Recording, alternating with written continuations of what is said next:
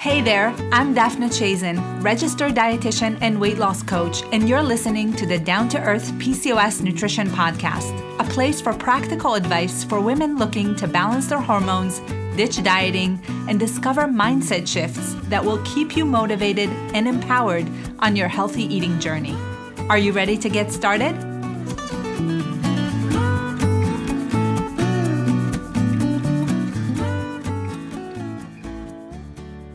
Hey there, and welcome back to another episode of the Down to Earth PCOS Nutrition Podcast. I'm so glad that you're here today. Before we jump into the episode, I have an exciting announcement. I just created a brand new free training called Three Proven Steps to Reducing Insulin Resistance Without Cutting Out All Carbs, Dieting, or Taking Metformin. Sounds good, right? In this 60 minute training, I'm going to share the exact three steps that I use to help women with PCOS reverse their symptoms, and especially the ones that are rooted in insulin resistance. So, we're talking about things like cravings, weight gain, belly fat, fatigue, acne, missing periods, and even inflammation. Yeah, even inflammation is rooted in insulin resistance. So, if you're a woman with PCOS, chances are you're likely dealing with insulin resistance. It's likely the main driver behind your symptoms, and you'll want to address that before doing anything else. The good news is that you can 100% reverse insulin resistance with food and nutrition, and that's exactly what I'll be sharing on this limited time masterclass. I highly encourage you to join me because you're going to learn the three steps that you can take immediately after the masterclass to address insulin resistance, including the essential shift that you'll want to make before changing anything about your food, how to add carbohydrates into every meal without feeling like you're making the wrong food choices or worsening your symptoms, and you're also going to learn which eating style is best for you and how to strategically leverage the timing of your meals to balance insulin levels within a few short weeks of starting. I really hope you take a few seconds to sign up and join me live, and you can do so by going to daphnachazen.com forward slash masterclass. Those of you who join me live will also be getting a special bonus just for showing up, so you definitely want to put this on your calendar. Again, you can go to daphnachazen.com forward slash masterclass and sign up there. You'll find a few time options. You'll pick the best one for you, and I'll see you there live. Okay, let's get into today's episode. We're talking about your PCOS type and whether or not it matters, and whether or not you should be focusing on this when you're starting to treat the condition and really trying to dive deeper into what's going to work for you for balancing hormones. Today's episode is a recording of a Facebook Live that I recently did in my private Facebook group called PCOS Insiders. If you're not already a member, come on over. We want to see you there. This group is a safe, supportive space for women with PCOS where you can get information and also, of course, ask questions and just feel like you're a part of a community. I go live every week in the group about different topics that will help you on your journey to healing PCOS. And I also post tips and recipes and sometimes just fun gifts. So, what's not to like? it's all free, of course, and I want you to come join me over there. I know you're going to love it. All right, let's get into today's episode all about your PCOS type. Good morning, everyone. How are you? Happy Thursday. I hope you're all doing well and ready for the weekend. I know I am. I am here going live today to talk about your PCOS type, like I promised. We're going to dive into what it is. You know, I'm sure some of you have seen quizzes and books and articles about your PCOS type. Maybe you even took one. Maybe you've already discovered your PCOS type and now you're working on fixing it, treating it in a certain way, or maybe you're not sure what to do with this information. So, we're going to talk all about your PCOS type, whether or not it matters. And I'm going to actually give you three reasons why I think professionally and personally that you don't want to pay too much of attention, too too close of an attention to your PCOS type and I'll give you the three reasons. You'll know exactly why. And we'll just go through it and I'll explain how I've seen PCOS types play out in practice with my patients and in my programs. So hopefully it will all make sense. If you're here live, I want you to jump into the chat. Let me know where you're coming from today, where you're tuning in from today. And I also want to know whether you've ever taken one of those PCOS type quizzes or maybe you've read about it and you kind of have an inclination as to what, what PCOS type you may be dealing with. So if you did that, if you have taken one of those assessments, let me know in the comments what, what did you get? What was your result? Uh, what kind of things did you find out? And if something was not clear or confusing, I want to know about it as well. If you're catching the recording, you can still jump into the comments and add questions because I will go back and look through. So if any questions come up afterwards, I will address them. And some of you may be listening to this on the podcast because I do plan to take this topic and put it on my podcast because it really is important and can be confusing. Okay. Now, I got kicked out of my office today because I have an electrician working in my house. So if you hear background noises, I have work being done in my house, it always stresses me out that a wire is going to be cut or the internet's going to go down. So hopefully that won't happen. If it does, I'll jump back on from my phone or something. But I just wanted to give you a heads up. You're in my bedroom right now. So you're seeing some family pictures, and I got kicked out of my office, so I don't have my normal setup, but hopefully you can hear and see me okay. I think I'm gonna move back a little bit because I my top bun is being cut off. Hold on one second. Let me just adjust this just a little bit. Okay, good. It's Thursday top bun, top bun Thursday. All right, so we're gonna jump jump right into talking about your PCOS type. I have some notes because I wanted to make sure that I cover everything that you need to know in order to really understand this because this stuff is important. Okay, you really want to get a very. I, I like when people work with me or, or when people are listening to me. I like you to be very educated about what's going on in your body because that's really the only way you can get to the root cause of your issues, really fix your symptoms from the inside out, not just put a band aid on top of them. And this is really important, okay? So, anyone who's ever gotten a, a control, got, gotten their PCOS under control, gotten a handle on their symptoms, didn't do it with some random approach. They really understood what's going on, what hormones are not in line and kind of imbalanced for them. They worked on that, they got it sorted out, and now they're feeling better. And even though you can't cure PCOS, you can get your symptoms to be so unnoticeable, you can get your symptoms to be so well tamed that it does look like you no longer have PCOS. Now, you will always have the tendency, it's a lifelong condition, you cannot cure or reverse it. However, you can get your symptoms to be, again, so unnoticeable, so well controlled that you're not noticing them and they're not even showing up. If you had ovarian cysts or if you had, of course, missing periods, you can get those things to disappear. You can get your cysts to go away. And I have a lot of people who tell me, well, I used to have cysts, now I don't have them. Am I cured? Well, not really. You've controlled it. You made the changes that have helped your cysts to go away, but you still have the tendency to have PCOS, to have that come back, you still have the underlying kind of tendency for hormonal imbalances. So, this is really important to understand, but you can get to the point where it's unnoticeable and seemingly reversed. So, that's a good place to be in, right? All right, so let's see. Amber says, Hi, you're from Florida. Well, lucky you, it's snowing here, so that's fun.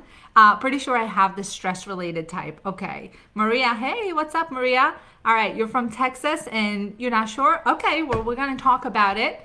Hi, Michaela from Alberta, and you you never typed it. Okay, so that's good. I think personally, PCOS types are confusing. I think there's a few issues with them that we'll talk about today. So I think it's good. If you're a newbie to this and you've never even gone through the whole quiz or, or typing it, I think that's okay. So, the first thing I want to talk about is that it's really important to understand that PCOS is not like any other condition. PCOS is polycystic ovary syndrome. And when we say syndrome, what we really mean is that there's a lot of different symptoms that could show up. Okay. So, if you took five women who all have PCOS, they can have very different symptoms. It can show up in many different ways within these five women, which is very different than something like hypertension or diabetes, right? So if someone has hypertension, we know they have high blood pressure. If someone has diabetes, we know they have high blood sugar. There's really no ends, ifs, or buts on uh, around that. That's how it is. That is the condition. With PCOS, that's not the case, right? We can see a variety of different symptoms. Someone could be overweight and have anxiety. And I'm actually thinking about a few different clients that I have right now. So someone could have excess weight, belly fat, and anxiety. and someone else could have hormonal acne, excess facial hair, and no periods, but be at a, at a healthy weight, at a normal weight. Okay, so those two women both have PCOS, totally different manifestation, totally different symptoms. It shows up in a million different combination of symptoms, which is what makes it so hard sometimes to treat, so hard to diagnose many times. And I think this is where the quizzes and the typing came in. It's it's a way to try to help organize and kind of box in your PCOS types into a specific category. But I can tell you that it's not always helpful. It's not always what you want to do, and it's not always going to be beneficial to your treatment. So, all of these, again, quizzes, books, articles that you read kind of take a group of symptoms and they clump them together and say, okay, this is adrenal, this is post pill PCOS, this is inflammatory PCOS. And then what happens is if you read it or you you you come across these articles, you get boxed into thinking that you only need to take care of a specific type of, of uh, hormonal imbalance or a specific type of problem in your body, and that's sometimes not the case. So I'm jumping a little bit ahead to tell you what I think is the issue with it, but let's take a step back and talk about the four, there are usually four to six different types that will come up that I've seen most most frequently.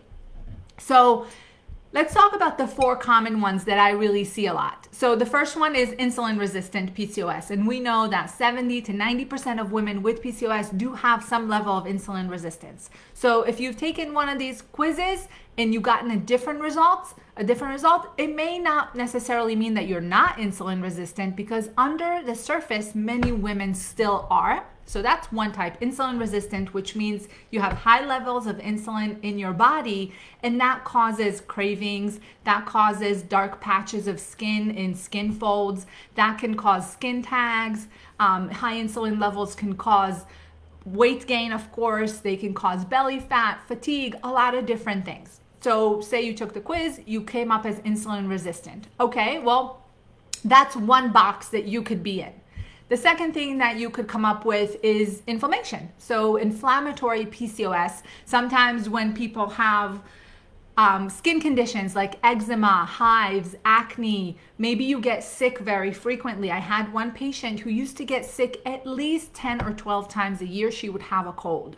Okay, so sometimes we refer to that as inflammatory PCOS. That person has a high level of inflammation, which means the immune system is currently work constantly working hard to fight infections. And that's why her immune system wasn't available to fight common cold viruses and things like that because it was constantly dealing with the chronic inflammation that was going on in the body.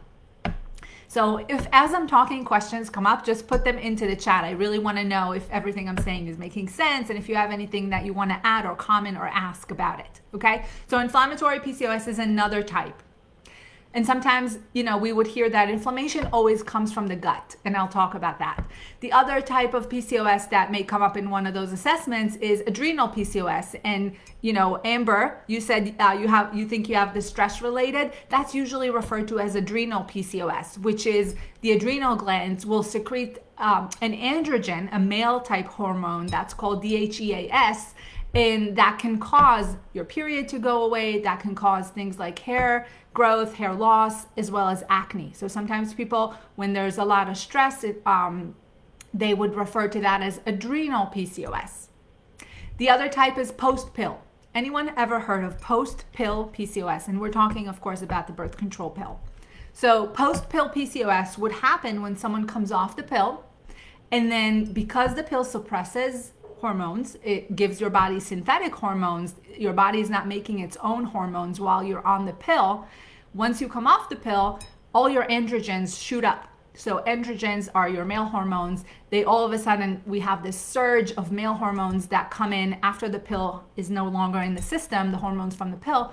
And then you can not get your period back. So if you've come off the pill and your period didn't return for maybe three, four, six months, or you all of a sudden your face got covered in acne, that happened to me, or hair growth, you know, especially in the chin area, sideburns, so like more male pattern. That could sometimes be called um, post pill PCOS. All right, so these are the four types insulin resistant, inflammatory, adrenal, post pill. Now, the main issue, well, there are three things that I want to talk about when it comes to working off of these types. I don't think they're bad. I don't think you should totally ignore them. For someone who's just getting diagnosed and getting started with their healing journey, I think it can give you a general sense of direction. And I think it could be helpful, especially if your doctor didn't give you a whole lot of information to go by, which unfortunately is very, very common.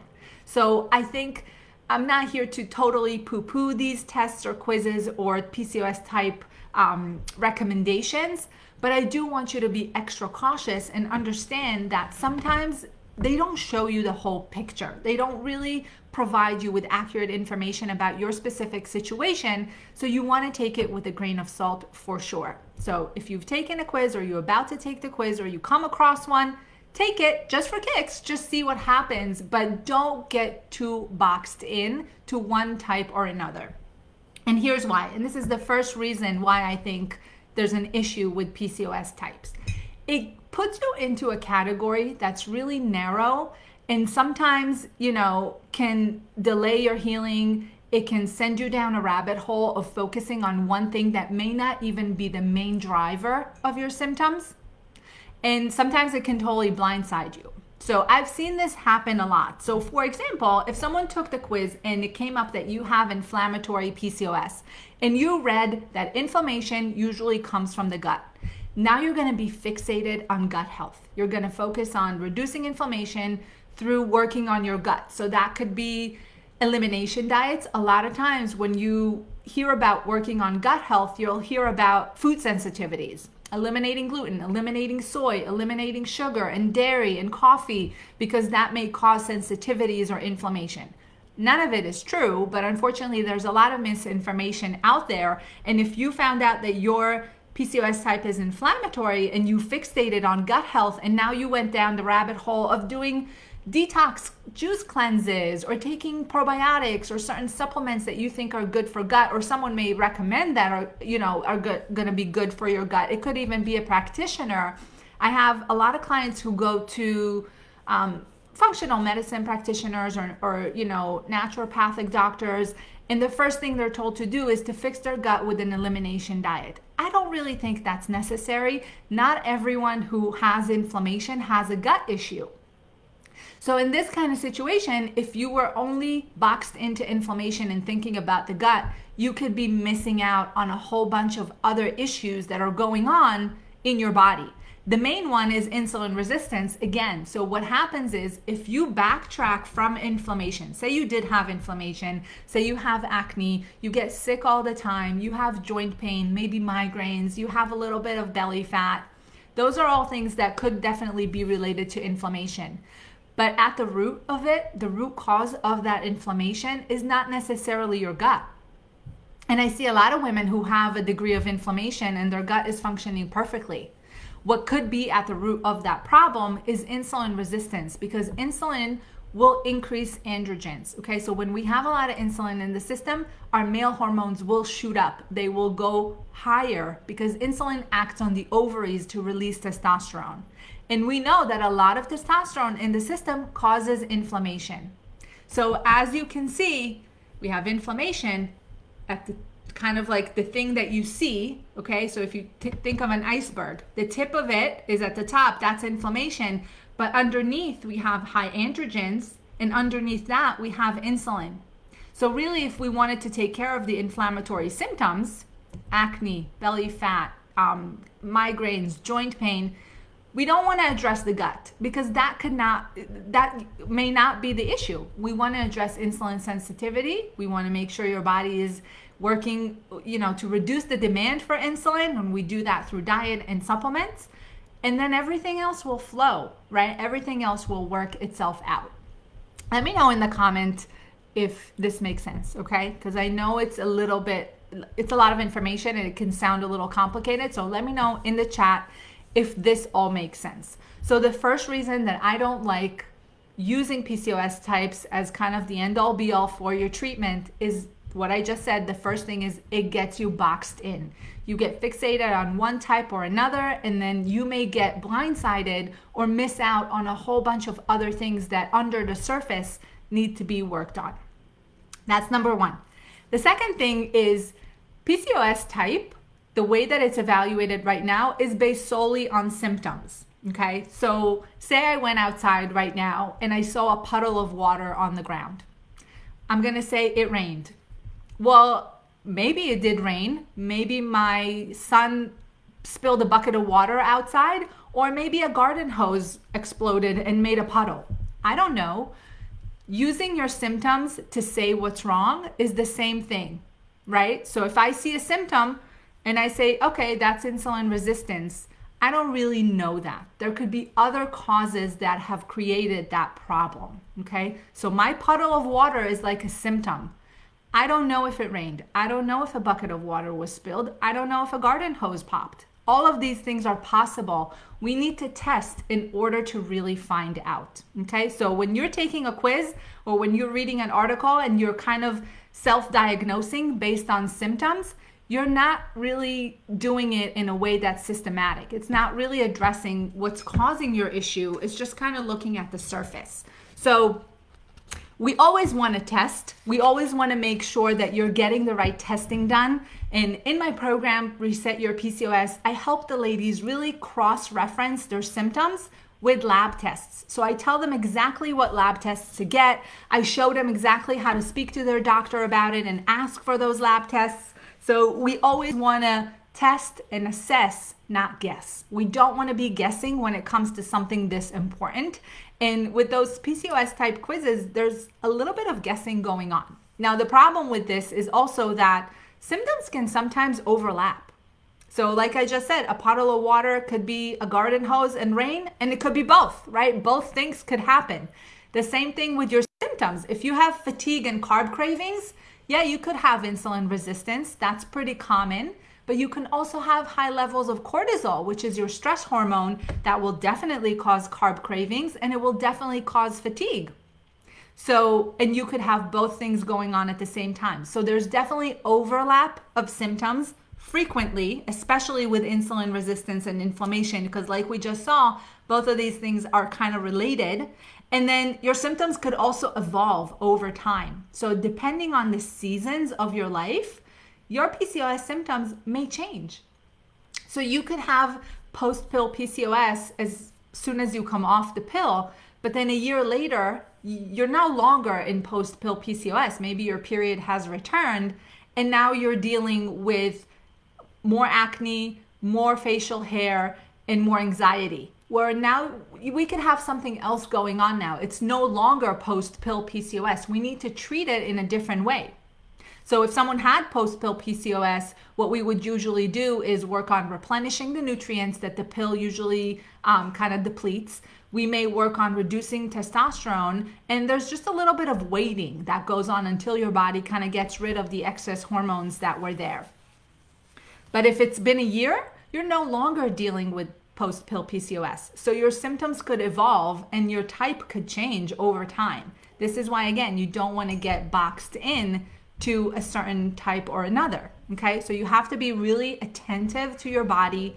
You really have to recognize at which point in your life is it insulin resistance that's driving your symptoms. Maybe one day it will be inflammation. Maybe, you know, you're in a season in your work or personal life where you're very stressed and you're not sleeping. Like we just got through the holidays. That's usually a time where people are pretty stressed, especially in 2020, right? It was a terrible, difficult year. And you may be extra stressed, you may not be sleeping well, and you may have had too much alcohol during the holidays. Well, that could be, you know, more inflammatory at that point because you're not sleeping, that will contribute to inflammation. Alcohol can contribute to inflammation. Whereas later on in the year, maybe when summer comes around and you love eating ice cream and pizza on the beach, you may be dealing with more insulin resistance because your diet has changed. So you're no longer stressed. You're actually pretty chill. You're happy. You're on the beach. You're having a good time during the summer. Maybe you've taken time off. Maybe you went on vacation and you ate differently than what you would during the year right? So at that point, your insulin resistance may get a little bit worse. So you see how things are not like one or the other. You, need to be flexible. You need to understand and read your symptoms and, of course, cross reference it with what's happening in your life. And ideally, also get monitored for lab testing to understand How's your insulin? How's your blood sugar? How are your sex hormones doing? Okay. So symptoms can overlap, symptoms can evolve. You have to really listen to your body. You know your body best. So you really have to stay kind of in tune with it and, you know, make sure that you're you're not fixating yourself on one type or another. Before I go into the third reason why I don't like using PCOS type, I'm going to jump into the chat and see uh, what you guys are talking about. Okay, so um, Ashley is asking Is PCOS something you, you are born with, or can you develop it over time?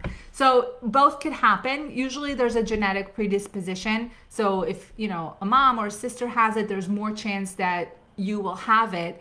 Um, we don't really know what causes PCOS. So there's a lot more research that needs to be done, but sometimes people do develop it. Um, the genetic tendency will be there. So it's not something that you caused. Okay. But like I said, sometimes people will have, um, you know, post pill PCOS. That's usually something more temporary. But if you're talking about a metabolic manifestation of it, like insulin resistance and missing periods and a long history of you know, um, hormonal imbalances, that's usually not something that develops because of something you did or something that happened. It's usually a genetically predisposed condition. Um, Indy, hi, how you doing? How do you figure out your carb tolerance? I'm going to talk about that. Maria, can you have more than one type of PCOS at the same time? Yeah, so you can. So symptoms will overlap. Your your PCOS type can change. So that's why it's not really the best thing to do um, to rely on one type or another. You can definitely have more than one type at the same time. Um, yeah, so it can change, it can evolve. This is why I don't like it. You don't want to get boxed into one type or another. It can change, it can evolve, and you can have more than one at the same time. You likely do. Okay, most women that I work with have both inflammation and insulin resistance at the same time.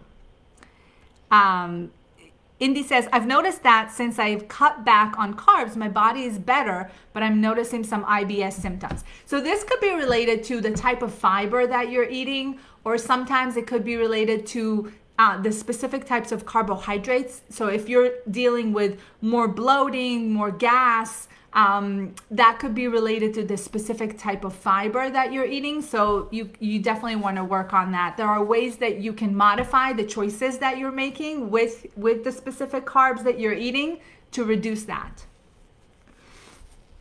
Okay, Krista says most quizzes can decide what t- type I'm in. My symptoms don't really fit. Yeah, into any of the typical boxes. That is common also. Um, and that's usually because, like I said, it's a syndrome. So you can have your own unique kind of set of symptoms that doesn't really fit into any box. And I say that's good. That's better because you don't want to fit yourself into a specific category anyway. So I don't think there's a problem with that.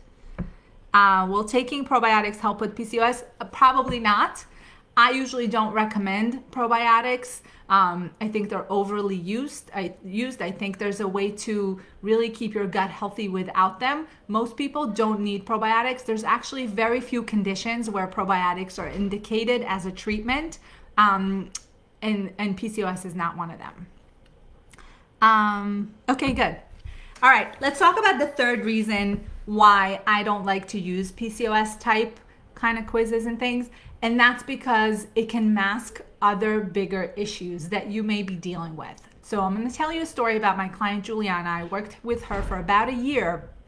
She was a senior in high school when we started working together, and she was gaining weight even though she was very active. She was a lacrosse player, she was doing CrossFit, she was eating fairly healthy, but she couldn't stop gaining weight and she also had no period. So she had very few periods, I think maybe one or two per year, and nobody could tell what's going on. She was feeling fine, she wasn't stressed, she was feeling okay.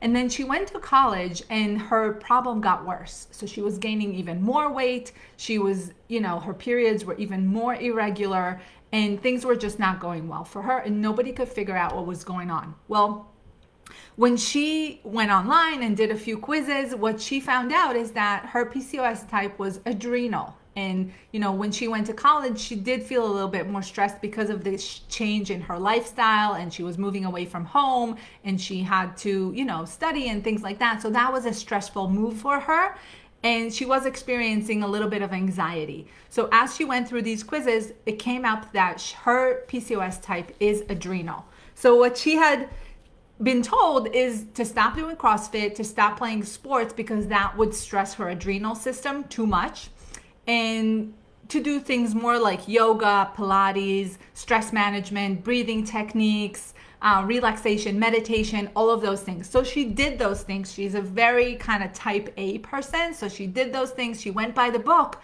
and still nothing. No period, more weight, nothing was working. Well, she couldn't uh, figure it out. And when she started working with me, I said, you know what? Let's not worry about adrenal PCOS. Let's see what else is going on.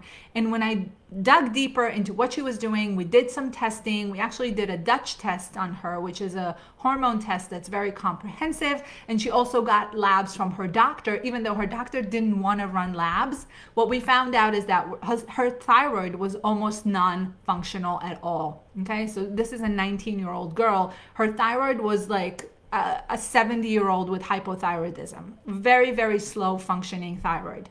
So now she got on medication because let me tell you, although yoga and meditation in the world will not fix your thyroid, certainly not quickly. So when you have a situation like that where someone's not having a period, their weight is out of control, and you can tell their body is just off and they're so young and you know you you just feel for the person and i really thought that she should go on medication to balance out her thyroid and she did and within a couple months 2 to 3 months of being on a medication she felt so much better. Her period of course returned and her weight is slowly coming down okay? So don't get boxed into a type because it may blindside you. It may mask a bigger, more significant situation that's happening. More uh, condition like hypothyroidism would certainly kind of show up like PCOS sometimes. Um, and that's why you don't want to just say, okay, I got my answer, I'm done. You always want to continue thinking about it. You always want to continue testing and evaluating to make sure that you're not missing something important. Okay. So, let's recap a little bit and then I have good news for you.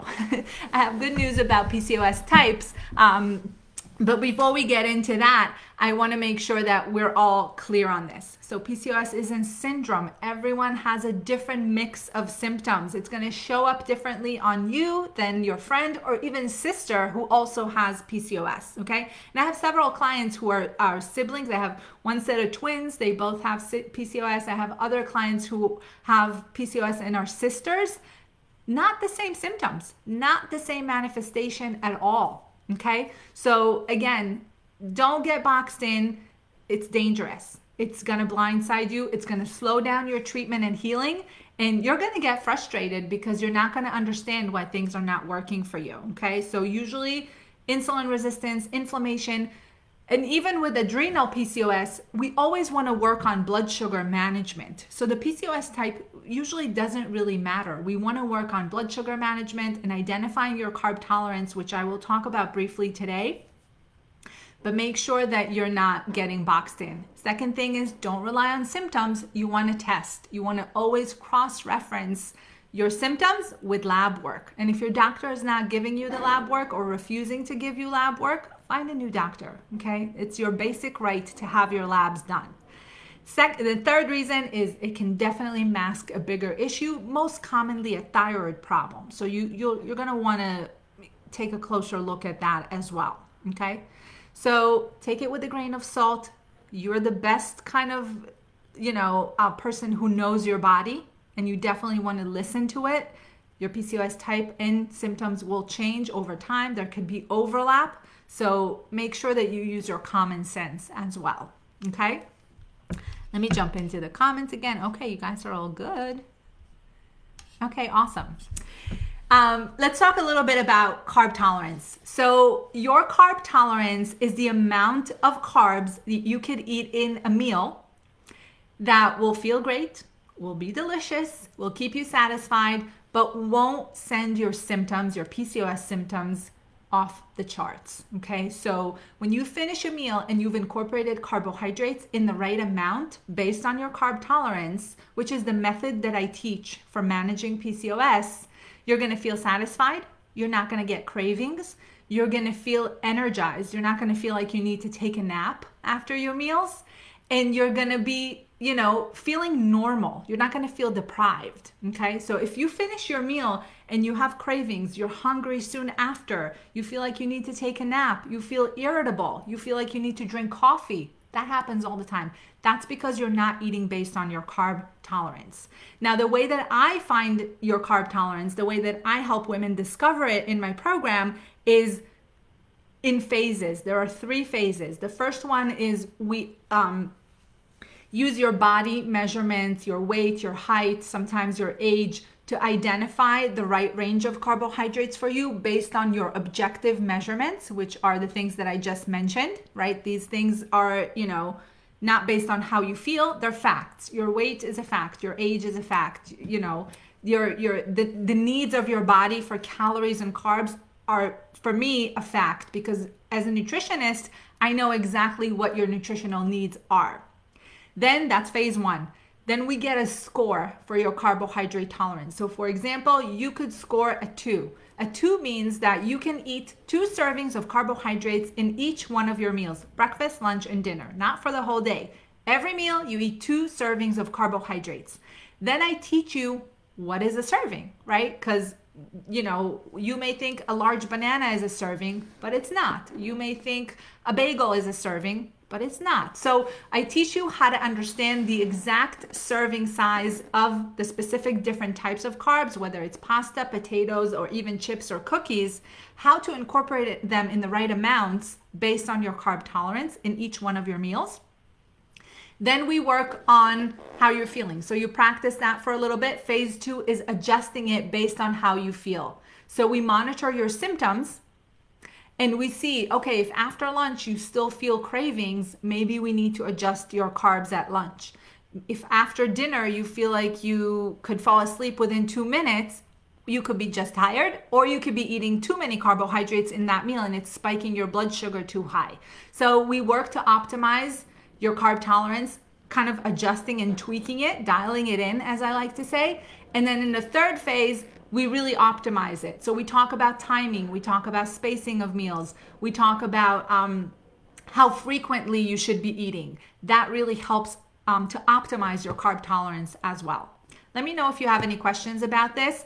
This is a big portion of my program where I, I really teach this in detail. I actually have a podcast episode coming up about how to find out your carb tolerance and how it all works. So um, I can't remember when it's scheduled to release. I record them in advance, but I think it's coming up in the next couple weeks. So definitely stay tuned for that. If you're not yet listening to my podcast, it's Down to Earth PCOS Nutrition. You can find it on Apple Podcast, Spotify, everywhere you listen to podcasts, and it's on my website as well. So I do have an episode about carb tolerance coming up, but I can tell you this is life changing for women women who've restricted carbohydrates, people who've consumed too many carbohydrates, all of a sudden, when you hit that sweet spot of eating based on your carb tolerance, it's like, ah, a light bulb goes off. I just spoke to a client yesterday who said, you know, I always would fixate if I knew I had donuts in the kitchen or if I knew I had bread in the pantry. I couldn't stop thinking about it and I would have such intense cravings that would consume my entire day. And ever since we worked on that, she said it kind of went away. Like her desire for carbs quieted down because, first of all, she's not restricting them anymore. She's adding them very smartly into her day and into every single meal in the right amounts, the right types, the right combinations. And then that had a cascade effect on her hormones where she's not even feeling the cravings anymore because she's not restricted and her insulin levels have gone down too. So this works in so many different ways and it's a very proven method that I've been using for a long time. Um, let's see. Um, India is saying, My dinner was more heavy on carbs with naan bread. I cut it out and opted for one roti instead and more lentils, and it made me feel lighter. Yeah, there you go. So you could have just cut back to the right amount of carbohydrates total in your meal And that makes sense. That would make you feel a lot less bloated, more energized, and more satisfied too. Awesome. All right. So I told you I have good news, and it's all related to your PCOS type. So, one of the things that has recently come out in research is that we actually now know more or less, we're starting to know more about why women with PCOS manifest the symptoms so differently. Why is it that some people have belly fat and fatigue and acne, and some people have infertility and facial hair? Well, we know from this study, big study that came out and was actually founded by the National Institute of Health, which is a great um, a great thing because we know that more research is being done on PCOS, and that's definitely needed. So it's a great sign that the National Institute of Health funded this big study on women with PCOS, and um, hopefully more research and more money will go into this field because it desperately needs it. But in this study, 900 women with PCOS were looked at in terms of their genes. So their genetic makeup was mapped out. And what they came up with is that there are two genetic subtypes of PCOS. The first one is called the reproductive type. These women generally have lower weights. They have higher levels of a hormone called luteinizing hormone, LH, and they also have higher levels of something called sex um, sex hormone binding globulin. Okay, so that's a hormone that will kind of inter, um, determine the amount of testosterone and estrogen in your body. So the reproductive type is um, more LH, more sex binding hormone, sex hormone binding globulin. And um, these women had lower BMIs and they didn't really have an issue with insulin resistance. So these are generally the women who would have fertility problems. The second group that they discovered, the second t- subtype that they discovered was the metabolic group. So these women had high levels of insulin, some of them had uh, blood sugar control problems, so they had higher blood sugar levels. But I do want to say that you could have insulin resistance without having blood sugar control issues. So your blood sugar could be perfectly normal, but you could still be insulin resistant in that situation. Okay, so keep that in mind. And, you know, they had higher BMIs, so higher weight, and that is known as the metabolic type. Okay, so more women fell into the metabolic type than the reproductive type. But this is really encouraging because these two genetic subtypes are obviously based on your genetic makeup. So it's a much more accurate way to look at subtypes of PCOS and it, they make sense right? We know that some women deal with infertility more so, and then other women deal more with the metabolic side of it, which is the weight gain, the cravings, the insulin, the blood sugar, the prediabetes, diabetes, and things like that. And hopefully, now that we have this information, it will lead to more specialized treatments, right? So it will lead to more studies that will show us how to specifically treat each one of these two subtypes. So I think this is great news. I think this shows um, great promise, and I think it's it's really important to understand that we don't need to box ourselves into four or six different types of PCOS. You know, you may already know if you're a reproductive or a metabolic site, uh, subtype. And some women in this study had both. So some women did cross over between the two types. So maybe that is you. So, you know, this is not to discourage, this is not to kind of feel heavy or negative this is this is promising because now that we know this we can treat it better we can be more specific with our interventions and we can understand it better which is really the first step to treating it fully okay so i think this is good news i think that you know if you want to really get a handle of your PCOS, looking at hormone imbalances is really important. Making sure that your insulin is dialed in is very important um, using food and supplements we know is the best way to treat PCOS. So that's that's really good news too because you do not have to rely on a medication to fix your PCOS symptoms and issues. You can always use food and nutrition uh, to do that. So I think that's really encouraging as well. And then, you know, I always suggest working with a professional, right? If you broke your leg, you wouldn't try to fix it yourself. If you, God forbid, had um, a chronic condition that's, you know, your immune system, you, you would go to a specialized doctor. You want to do the same with PCOS. If your doctor is not giving you the right treatment or options, find some someone that will. And I think you know the nutrition field has a lot of great practitioners that can help you. So I highly encourage you explore that if you haven't already done so. Okay. Um, Maria, do you recommend any supplements to help with PCOS? Yeah, I do. Um, I did a post on inositols in the group, so scroll back and look for that. Um, inositol is a great supplement for PCOS. It's probably the only supplement that I can confidently say I would recommend for most women with PCOS. You always want to consult a professional, a doctor, a dietitian, or someone that knows you because I don't know anything about your medical history. But I would say inositol is a great supplement for women with PCOS. It helps with insulin sensitivity, it helps with fertility, it can even help with mood, things like anxiety and depression. So many of my clients have seen amazing results with it and I feel confident enough to recommend it across the board for most women. Um, I did a post about it in the group. There are two types that I usually recommend. So scroll back and look for that. One is a pill, one is a powder. And I have discount codes for both. So you can use that if you'd like. Uh, berberine is a little bit more tricky. So berberine will um, work similarly to metformin um, usually it has less side effects. So there are, there are studies that show that berberine is as effective as metformin, but has less side effects, which is great. It can increase your liver enzymes, so you want to be careful with that. Women who are trying to conceive should not be taking berberine. And then, um, you know, you you may want to um, do a little bit more research about it but it's been used for 5,000 years in Chinese medicine to treat diabetes and help with insulin resistance. So it's a great supplement, but it does have a few contraindications and risks. So definitely consult a, someone who knows your medical history and is a credentialed healthcare professional before you start on that. That one is something that you do want to check on. Okay? What else, ladies? All right, let me know in the comments if you have any other questions. Um, I'm going to be here every week with either a topic or a live Q&A or maybe we'll just do a coffee chat one morning. And you know these this is the group where you want to ask questions. You can post your own posts and comments and questions um, independently of this session on thursdays. Um, the group is here for you. There are over 500 women with pcos in the group who likely are struggling with the same things as you are. So I really encourage you to start conversations and be supportive of each other because this is what this group is for. All right, I think I'm going to jump off.